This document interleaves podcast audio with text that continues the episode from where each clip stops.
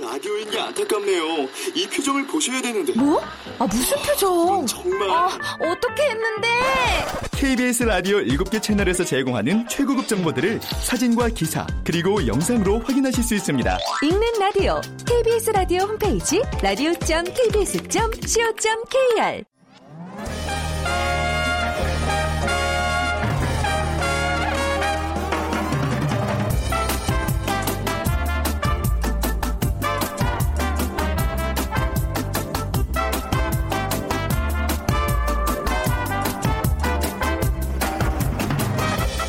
안녕하세요. 빅데이터로 보는 세상 아나운서 최현정입니다. 자, 오늘도 어디선가 새로운 출발을 하는 청년들이 있겠죠. 어제 졸업에 대한 얘기 나눠봤는데요. 청년 실업률 12.5%로 역대 최악의 수치를 보이고 있는 요즘 졸업생들의 마음은 무겁기만 합니다. 그럼 취준생들의 꿈은 어디로 향하고 있는 걸까요? 분명 시대별로 변화가 있습니다. 80년대에는 88 올림픽과 함께 경제 성장, 증시 성장의 시기죠. 그래서 증권사, 뭐 종합상사가 최고 인기 직장이었습니다. 그리고 90년대는 미디어 산업이 성장하면서 언론 고시 열풍이 몰아쳤고요. 2000년대에 들어서면서는 이동통신업체, 뭐 홈쇼핑 관련 기업이 각광을 받기 시작했습니다. 그리고 평생 직장의 개념은 점점 사라지게 되면서 안정적인 공기업 또 공무원이 갈수록 큰 인기를 끌게 됐는데요. 공무원을 공무원 시험을 준비하는 공시생, 최근에는 대학 진학을 하지 않고 공무원을 준비하는 고등학생, 재수생이라는 의미의 공딩이라는 신조어가 생길 정도입니다. 자, 잠시 후 세상의 모든 빅데이터 시간에는요. 저희가 공무원이라는 키워드로 어, 빅데이터 분석해 드리고요. 그리고 월드 트렌드 빅데이터로 세상을 본다 시간에는요. 오는 5월 대선을 앞둔 프랑스로 떠나보겠습니다. 자, 오늘 빅퀴즈. 어, 프랑스에 관련된 문제를 좀 내봤어요. 어, 우리 식탁에는 밥이 있다면 프랑스 식탁에는 대 표적인 빵 이것이 빠질 수 없습니다. 서양에서 빵은 손쉽게 구할 수 있는 음식이지만 프랑스 정부에서는 문화로 생각하고 법률로 엄격하게 정의하고 있습니다. 프랑스 빵은 오직 밀가루, 물, 소금으로만 만들어져야 하고 자연 발효를 거치거나 이스트를 사용해야 합니다. 완성된 반죽에는 일체의 첨가물과 색소가 포함돼서는 안 되고요. 냉동의 과정을 거쳐서도 안 되며 고유의 반 반죽 그대로를 구워내야 한다고 명시돼 있습니다. 겉은 바 삭하고 속은 부드러운 이것. 프랑스어로 이게 막대기나 몽둥이를 뜻한다 그러네요. 이걸로 맞으면 아파요. 예. 맞아보진 않았지만 아플 것 같아요. 1번 토스트, 2번 디저트, 3번 바게트, 4번 카세트 중에 고르셔서 어 저희 휴대 전화 문자 메시지 지역 번호 없이 샵 9730으로 보내 주시면 됩니다. 오늘 당첨되신 두 분께 커피와 도넛 모바일 쿠폰 드리도록 하겠습니다. 짧은 글은 50원, 긴 글은 100원의 정보 이용료가 부과됩니다.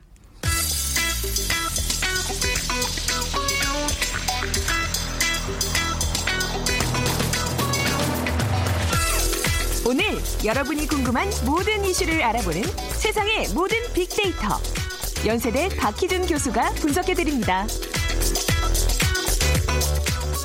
네, 세상의 모든 빅데이터 연세대학교 정보산업공학과 박희준 교수 나오셨습니다. 안녕하세요. 네, 안녕하십니까. 네.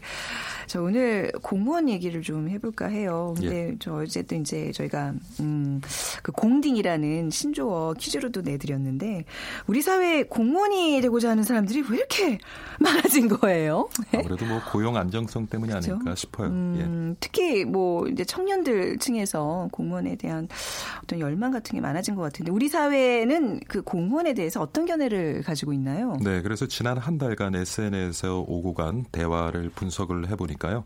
어, 연관 단어로는 공무원과 아, 연관 단어로는 여성, 시험, 과로, 음. 워킹맘, 출산, 육아, 휴직 이런 단어들이 상위 순위에 있었습니다. 네. 그래서 어, 이런 단어들이 상위 순위에 있는 위치는 아무래도 어, 공무원이라는 직업을 택하게 되면 네. 일과 삶의 양립이 가능하다라는 그런 견해를 많이 가지고 있는 것 같고요. 음. 어, 그리고 어, 감정적인 단어를 분석을 해보면 에, 공무원에 대해서 어, 부정적인 견해를 가지고 있는 층이 22% 그리고 금, 아 죄송합니다 제가 반대로 얘기를 했군요.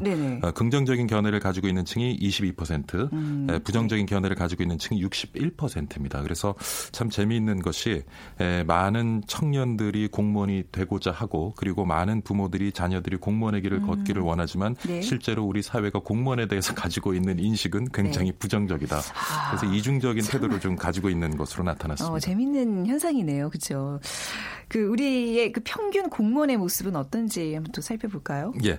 에, 국가 공무원과 지방 공무원 그리고 9급에서 1급까지 다양한 직급의 공무원이 존재하는데요. 네.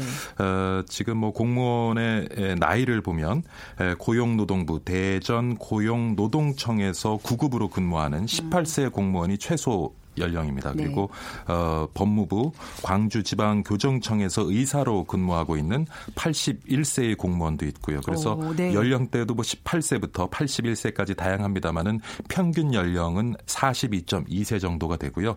에, 지금 주민등록 인구 평균 나이가 40.2세거든요. 아, 그렇습니까? 네, 예, 네. 주민등록 인구 평균 나이와 거의 비슷한 수준이라고 음. 보시면 됩니다. 그리고 에, 남성 공무원의 평균 나이는 43.3세, 네. 여성 공무원 같은 경우는 38.8세거든요. 그러니까 남성 공무원이 여성 공무원보다는 조금 에, 음. 나이가 높은 것으로 나타났고요.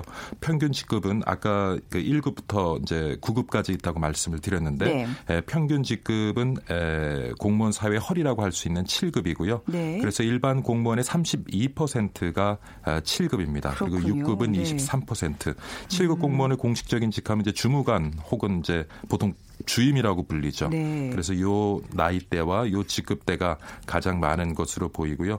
그리고 또 좀 흥미로운 것이 공무원의 평균 자녀 숫자가 그런 것도 나와요. 네. 예, 지금 대한민국 평균 의 자녀 숫자가 1.2명이거든요. 네. 그런데 이보다 많습니다. 그러니까 얼른. 1.9명입니다. 아, 뭔가 좀 여건이 좋다는 뭐 어떤 반증일까요? 예, 그래서 이제 빅데이터 어. 분석을 했을 때 네. 뭐 여성 워킹맘, 음. 출산, 육아휴직 같은 단어들이 상위 순위에 위치해 있었거든요. 네. 그래서 이제 고용 안정성이 높고 어, 그 다음에 아무래도 그러니까 미래에 대한 그 불확실성이 좀 낮다 보니까 네. 어, 출산, 에 대한 에, 좀 이렇게 의지가 음. 에, 일반보다는 좀 강한 것 같고요. 그러다 보니까 이제 평균 자녀 숫자는 이제 높게 나온 것으로 나타나고 있습니다. 네.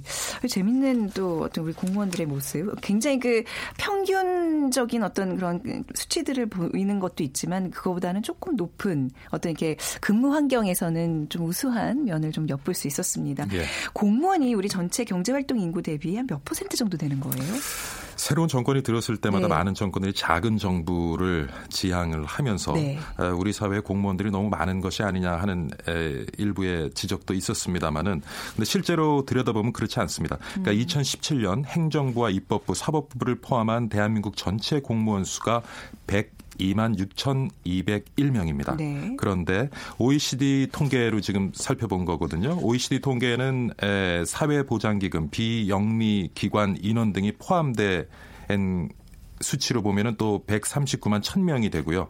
앞서 본 수치보다는 조금 많습니다. 에, 요 수치를 보면은 그러니까 전체 경제 활동 인구 대비 5.7% 정도를 차지하는데요. 네. 그런데 OECD 회원국의 경제 활동 인구 대비 정부 부문 인력이 평균 한 15% 정도 됩니다. 그러니까 OECD 회원국 을 봤을 때 우리가 평균적으로 한 3분의 1 수준이고요. 네. 에, 노르웨이 같은 경우에는 에, 경제 활동 인구 대비 일반 정부 부문 인력이 29.3% 거의 공무원이 30%에 가깝습니다. 네. 그다음에 프랑스 같은 경우는 21.9%, 영국은 17.4%, 네. 미국은 14.6%, 이웃 일본 같은 경우는 이제 6.7% 수준이고요. 우리보다 약간 낮은 수준인데 더 늘려도 된다는 얘기네요. 어떤 어떤 선진국 기준으로 본다면요. 그것이 이제 아무래도 네. 이제 뭐 여러 가지 논란이 있겠습니다만은 네. 사실 최근에 와서 우리가 에, 역대 정권들이 작은 정부를 지향하지만 네. 사실 우리 사회 구성원들이 정부의 역할에 대한 기대는 점점 커지는 음. 것 같아요. 그러다 보니까 글쎄요, 뭐 OECD 회원국 비해서 한 3분의 1 수준이니까 네. 이것은 뭐 우리가 어느 주- 어떤 수준의 그런 공무원의 역할, 정부의 역할을 음. 그렇죠, 그렇죠. 네. 기대하는가에 따라 틀리겠지만은 에, 결코 공무원 숫자가 지금 많은 것은 아닌 것 같아요. 근데 지금 우리가 앞서 예로 봤던 어떤 선진국들의 공무원 공무원 비용이 비중이 높은 거는 공공 부분이 그만큼 또 활성화됐다는 증거잖아요. 우리가 그렇죠. 또 마냥 숫자로만 비교할 수는 없는 것 같습니다. 예. 네. 그 여성 공무원의 비율이 많이 늘고 있어요. 최근 여성 네. 공무원 숫자는 이제 점차 늘고 있는데 현재 국가 공무원의 여성 비율은 49.4% 정도입니다. 거의 그럼 절반 수준이에요. 예. 어. 절반 수준이고요.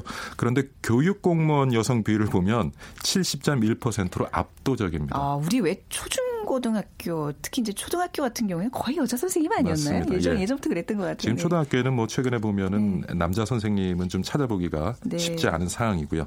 그래서 일반직 같은 경우는 33.7%, 외무직 같은 경우에는 32.7%. 네. 근데 이게 문제가 되는 것이 4급, 5급 이상 관리자로 가면 그 비율이 급격하게 떨어집니다. 급격하게 떨어진다는 예. 게 문제예요. 4급 이상 공무원의 여성 비율이 2015년 음. 기준으로요. 12.1%에 불과하다는 것이고 네. 그다음에 5급 이상은 18%에 불과합니다. 그러니까 음. 에, 사실은 뭐 9급, 8급, 7급에 있어서는 에, 여성 공무원의 음. 비율이 굉장히 높은 편이지만 관리자급 이상으로 넘어가게 되면 급격하게 줄고 있다. 그래서 일정 부분 지속적으로 그 공무원 사회에서 승진을 해 나가는데도 조금 문제가 있는 것 같고요. 그리고 여성 인구의 공무원에 그 진입하는 시기가 아. 남성보다 조금 늦었기 때문에 네. 또 그것도 이유가 될수 그렇죠. 있을 것 같습니다. 뭐 학계도 비슷하죠. 여성 그 어떤 뭐 교수 학계는 비율이나 관계보다 더 심하죠. 아 그런가요? 예. 더 심하다는 얘기가 더 여성- 진출이 어렵다는 얘기죠. 그렇죠. 높여. 예, 아직까지도 그 학계에는 특히 좀 예. 언론사도 그런 것 같아요. 여성 언론사도 예, 그렇죠. 신입 사원들의 비중이 과반 가까이 예. 뭐 넘는 것도 있는데 좀 간부급에 근데 공무원 보면 같은 경우는 네. 그래도 이제 시험을 봐서 네. 국가 고시를 봐서 진입을 하기 때문에 음, 네네. 조금 다른 업계보다는 조금 그래도 상황이 나은 편인 것 그런가요? 같습니다. 네. 예. 사실 우리가 공무원의 공무원을 많은 이제 사람들이 하고 싶어하는 거는 고용이 보장됐고 또 좀 규칙적인 업무 시간이 보장된다 뭐 예. 이런 이유 때문이 아닌가 싶은데 실제로는 어떤가요? 그러니까 많은 분들이 공무원의 초과 근무 시간이 굉장히 적을 것이다라고 생각을 하거든요. 네. 근데 공무원의 월 평균 초과 근무 시간은 25.1시간입니다. 초과 월 평균 초과 근무 시간이요. 예, 예. 와. 그래서 대기 근무가 잦은 지방 자치단체의 네. 초과 근무 시간은 이보다 훨씬 많고요. 네. 어, 예를 그 서울시 공무원을 예를 들어보면 월 평균 초과 근무 시간이 40시간이 넘습니다. 그래서 지난해 평균은 40.9시간인데 아. 네네. 특히 이제 의회 일정이 많이 잡혀 있는 3월 같은 경우에는 초과 근무 시간이 42.9시간으로 가장 많고요. 네네. 연말에는 이제 조금 떨어지게 되는데 뭐 우리가 그 생각하는 것처럼 공무원들의 근무 시간이 작지는 않은 것 같아요. 그렇네요. 아니, 실제로 예. 이제 저희도 뭐 이제 공무원들과 일을 하는 경우들이 많은데 굉장히 늦은 시간까지 예. 뭐 주말까지 할애해서 총- 이 업무를 보는 경우가 많거든요. 그렇죠. 그래서 통계청에서 제시하는 한국 취업자의 주당 평균 노동 시간이 43.6시간인데요. 네. 그렇다면 법정 노동 시간에 비해서 월 한 14.4시간 정도 초과 근무하는 셈인데 공무원의 초과 근무 시간보다 훨씬 적습니다. 아. 그래서 이, 예, 예. 음, 네. 그래서 공무원이 일을 적게 하는 건 아니에요. 그러니까 약간 오해 같은 게 예, 있는 그건 거네요. 분명히 공- 오해가 있는 것 같습니다. 공무원들은 일을 덜 한다. 결코 예. 그렇지 않다는 게이 수치가 말해주고 있습니다. 아, 근데 우리가 이제 공무원들 하면 임금 수준 약간 좀 임금은 좀 낮더라도 안정적이다 이- 이런 얘기들 하잖아요. 근데 임금은 또 실제로 어떤가요? 임금도 네. 어, 사실은 조금 낮습니다. 아, 예. 예. 상대로 낮다 예, 이거는. 예. 네. 공무원 연금법에 따라서 2016년 공무원 전체의 기준 소득 월액 평균액으로 고시된 액수는 491만 원입니다. 네. 요게 이제 뭐 성과 연봉, 성과 상여금, 상여금, 직무 성과급, 시간의 근무상 이런 것들을 다 합친 것인데요. 그래서 올해 연봉 1억 7천만 원 받는 국무총리로부터 9급 1호봉 공무원의 월 지급액은 139만 3,500원입니다. 굉장히 낮은 수준이죠. 물론 이제 수당은 제외된 것인데 네. 7급 공무원의 세전 월급은 371만 원. 음. 그래서 어뭐 일반직에 비해 일반 그 에, 민간 영역보다 그 임금이 좀 작은 것이긴 하고요. 네. 근데 공무원 임금 인상률을 보면 2001년에 7.9%, 2002년에 7.8%쭉 이렇게 오다가 어 최근에 와서는 임금 인상률이 뭐 굉장히 좀 떨어지고 있고요. 네. 그다음에 1998년 출범한 김대중 정부는 IMF 외환 위기 극복 이후에 공무원이 좀 사기를 높여야 되겠다 해서 음. 그 시절에는 임금을 좀 대폭 올려서 현재 어떻게 보면 그 공시 열풍 배경이 그때 만들어진 것이 아닌가 네. 싶기도 하고요. 근데 민간 임금을 100으로 봤을 때 음. 공무원 보수가 어느 정도 수준인지를 나타내는 공무원 보수 민간 임금 접근율로 보면은 네네. 2004년에는 95.9% 거의 비슷했어요. 이제 IMF 이후에는. 근데 최근 와서는 많이 떨어져 떨어져가지고 지금 83.4%까지 떨어져 있습니다. 그렇군요. 그러니까 민간 영역을 100으로 본다면 한 83 정도 수준. 음, 그냥 그러니까- 개인적인 의견이지만 왜 또 그 공무원들 중에서 좀 험한 일, 좀 그런 좀 봉사직 같은 요- 그런 많잖아요. 예. 뭐 우리가 흔히 아는 뭐 소방서라든가 소방관이라든가 경찰 이런 분들 이런 분들 월급 굉장히 적다는 얘기를 많이 하고 있는데 이런 건 좀 개선이 돼야 될 것 같아요. 이 공무원 열풍 교수님 어떻게 보시나요? 네. 글쎄요, 뭐 아무래도 자- 갈수록 미래가 불확실해지고 그런 미래의 불확실성 때문에 고용 안정성이 높은 이제 공무원들로 많이 진출을 하는데 사실 네. 공무원들의 역할은 앞으로 더 중요시돼야 된다고 봐요. 왜냐하면 4차 산업혁명이 이제 본격적으로 시, 시작되면은 지금 우리 정부가 가지고 있는 여러 가지 제도적인 측면에 수정부와 대한 해달 될 것도 많거든요. 네. 그래서 어, 싱가포르가 사실은 굉장히 우수한 공무원들, 관료들로 인해서 오늘 같은 성장을 이룬 나라인데 음. 앞으로 우수한 인력들이 공무원에는 많이 지원하는 것은 뭐 바람직한 바람직하다. 일이라고 생각을 하지만은 네. 지금의 예, 이 열풍 좀 과하다. 예, 그러니까 예. 지금은 열풍이라고 하기보다도 그냥 거의 광풍 수준이잖아요. 예, 그래서 네. 다른 영역에도 음. 조금 더 눈을 돌리는 그런 기- 어떤 계기가 만들어졌으면 합니다. 알겠습니다. 오늘 공무원에 관한 이야기 연세대학교 정보산업공학과 박희준 교수와 함께했습니다. 감사합니다, 교수님. 네, 감사합니다.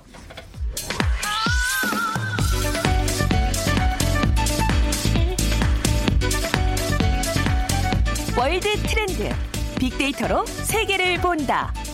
르몽드 디플로마티크 임상훈 기자와 빅커뮤니케이션 전민기 팀장이 분석해 드립니다.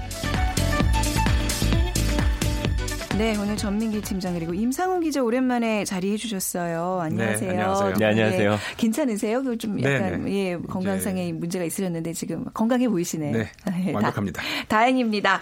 자, 그러면 우리 임 기자님 빅 퀴즈 네. 한번 예. 네, 목소리로. 우리 네. 식탁에 밥 떡이 있다면은 네. 프랑스의 식탁에는 프랑스의 대표 빵 이게 빠질 수 없는데요. 밀가루, 물, 이스트, 소금만 가지고 만든 가늘고 길쭉한 몽둥이 모양의 프랑스 빵. 음. 겉은 바삭하죠. 속은 아주 부드럽습니다. 이 빵은 무엇일까요? 이게 문제인데요. 1번 토스트, 2번 디저트, 3번 바게트, 네. 4번 카세트. 어, 요거 예를 좀 이렇게 원어 발음으로 좀 해보세요. 두- 다른 거는 뭐 아. 프랑스어가 아니고 음, 디저트는 프랑스어로 뭐라 그래요? dessert 이렇게 어, 하고요. 바게트는요? baguette. 아, 어, 완전 정말 아니 발음이 굉장히 네. 좋으신 걸로 유명하세요. 자, 정답 아시는 분은 휴대전화 문자 근데 메시지 이 저- 예. 바게트가 이렇게 막대기라는 뜻이 몽, 몽둥이란 뜻이에요. 예, 예. 그래서 어, 프랑스 가서 식당에서 이제 빵 달라고 할 때 바게트 달라고 하면 못 알아들어요. 네. 아, 왜냐하면? 거기서 잘라져 있잖아요. 네. 자르면 몽둥이가 아니잖아요. 아, 그러니까 그렇구나. 빵- 바게, 바게트 하려 그러면 되게 이상한 눈으로 보이네요. 그렇죠. 그럼 이걸 갖다 달라고 긴 걸 갖다 달라고 어. 이렇게 생각을 해요. 그래서 그렇게 말하면 안 되고 그냥 빵 달라고 프랑, 프랑스어는 빵 이렇게 하는데 빵이에요? 빵. 아, 그래요? 그래? 아, 빵이라 그래요? 네, 어, 빵. 새로운 사실을 많이 하게 되네. 자, 지역번호 없이 샵9730으로 보내주시면 됩니다. 짧은 글 50원, 긴 글은 100원의 정보 이용료가 부과됩니다. 오늘 이제 프랑스 대선을 앞두고 프랑스 정치 얘기를 좀 할까 해요. 네. 5월이 대선이잖아요. 네. 그리고 프랑스도 대통령이 5년제라면서요. 맞습니다. 네. 그러니까는 정확하게 얘기하자면 4월에 예비 선거, 그러니까 1차 선거가 있고 거기서 이제 1, 2등 후보가 결정이 되면은 네. 어, 예를 들어서 1등 후보가 50%를 넘지 못하면 2차 선거로 가는데 그럼 1, 2등이 이제 나서서 결선 투표를 하죠. 2주 네. 후에. 어, 그래서 어, 결국 이제 50%가 넘는 후보가 돼서 그 대통령이 되는데 우리나라처럼 5년입니다. 임기가. 네. 그 단임은 아니고 근데 원래 프랑스 5공화국 들어서 이제 임기가 7년 이었는데 네. 아, 드골 대통령, 뽕피도 대통령, 슈스카르 데스탄 대통령 어, 쭉 하다가 저 제일 길게 한 사람이 이제 미테랑 대통령이 7년을 두 번을 내서 그래요. 뭔가 이렇게 14년. 그쵸 미국 아니 저희 프랑스 하면 미테랑 생각이 많이 맞죠. 나요. 네. 제일 오- 오공화국 들어서 제일 오래 어. 대통령을 한 사람입니다. 네. 근데 그 이후에 시락 대통령이 바꿨어요. 이걸 5년으로. 음. 그래서 어, 본인은 정작 7년 한 번 하고 5년 한 번 하고 음. 이렇게 했었죠. 그 뒤로는 대통령이 5년씩 어, 한 번씩만 했습니다. 네. 그 사르코지 대통령, 어, 올랑드 대통령. 네. 근데 저기 프랑스는 또 우리가 요즘 개헌 얘기하면서 많이 얘기를 하잖아요. 이원 집정제, 뭐 프랑스식 네. 이원 집 집정제를 도입해야 되는 얘기하는데 네. 그것도 좀 한번 소개해 주세요. 어, 그러니까는 네. 프랑스가 대표적으로 이제 그 대통령제와 의원 내각제가 절충돼 있는 그런 음. 스타일인데, 그러니까 영국과 미국의 중간 정도라 생각하시면 되는데요. 네. 그러니까 뭐냐면은 대통령은 저 국민이 대선에서 뽑고, 그다음 총선에서 이제 국회의원을 뽑는데 네.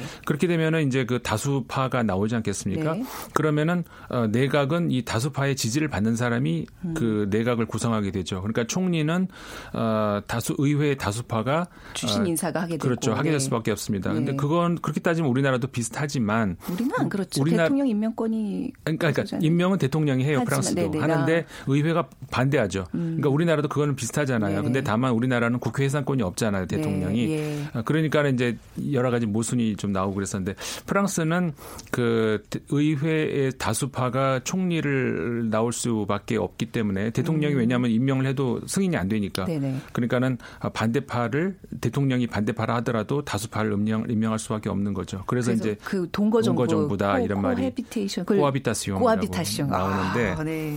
근데 이제 그렇죠. 대신에 프랑스 대통령은 의회 해산권이 있어요. 네. 그러니까는 이건 너무 국정이 혼란하다 싶으면 의회를 해산할 수 있는 권한이 있죠. 네. 우리나라는 없잖아요. 네. 그게 다르죠. 음, 저 임상호 기자한테 질문 하나만 더 해도 되죠? 아? 그럼요. 예, 아, 오랜만에 오셨으니까. 너무 오랜만에 오시고 또 프랑스 예, 또 전문이시기 때문에 맞습니다. 이번에 그 르펜 후보 가 지금 거론이 되고 있는데 네. 이 사람이 트럼프보다 더하다라는 얘기가 있어요. 실제로 어때요? 어, 이 딸이죠. 이제 지금은 네. 어, 마린 르펜이라는 이제 딸인데 그 아버지 때부터 네. 그러니까 사실 80년대부터 어, 장마리 르펜 이 사람이 아주 그 말도 트럼프 이상이었고요. 네. 그좀 굉장히 도발적인 그런 행동이라든가 말이라든가 많이 했었죠.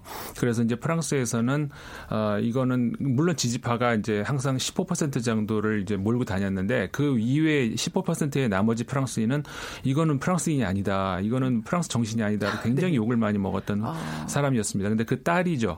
그 마린 르펜이 지금 이어받아서 네. 그 대통령의 꿈을 계속 키워나가고 있는데 지금은 지지율이 많이 올랐고 올랐어요. 왜냐하면 네. 그 사이에 유럽이 환경이 많이 변했잖아요. 정치적인 환경이 네. 아, 이민자 문제라든가 실업 문제라든가 이런 것 때문에 아, 점점 많은 수의 프랑스인들이 그 우파를 지지하기 시작을 하죠. 음, 네. 그러면서 이제 지지율이 굉장히 많이 올라가서 현재는 어, 전체를 놓고 지, 저 지지율 조사를 하면은 1등을 하고 있어요. 26% 가량의 지지율을 받는데 음. 네. 아까 말씀드린 것처럼 나머지 26%를 제외한 나머지 프랑스인들은 굉장히 저주 가까운 그 어. 극우파에 대해서 프랑스인들은 그 뽑고 네. 있습니다.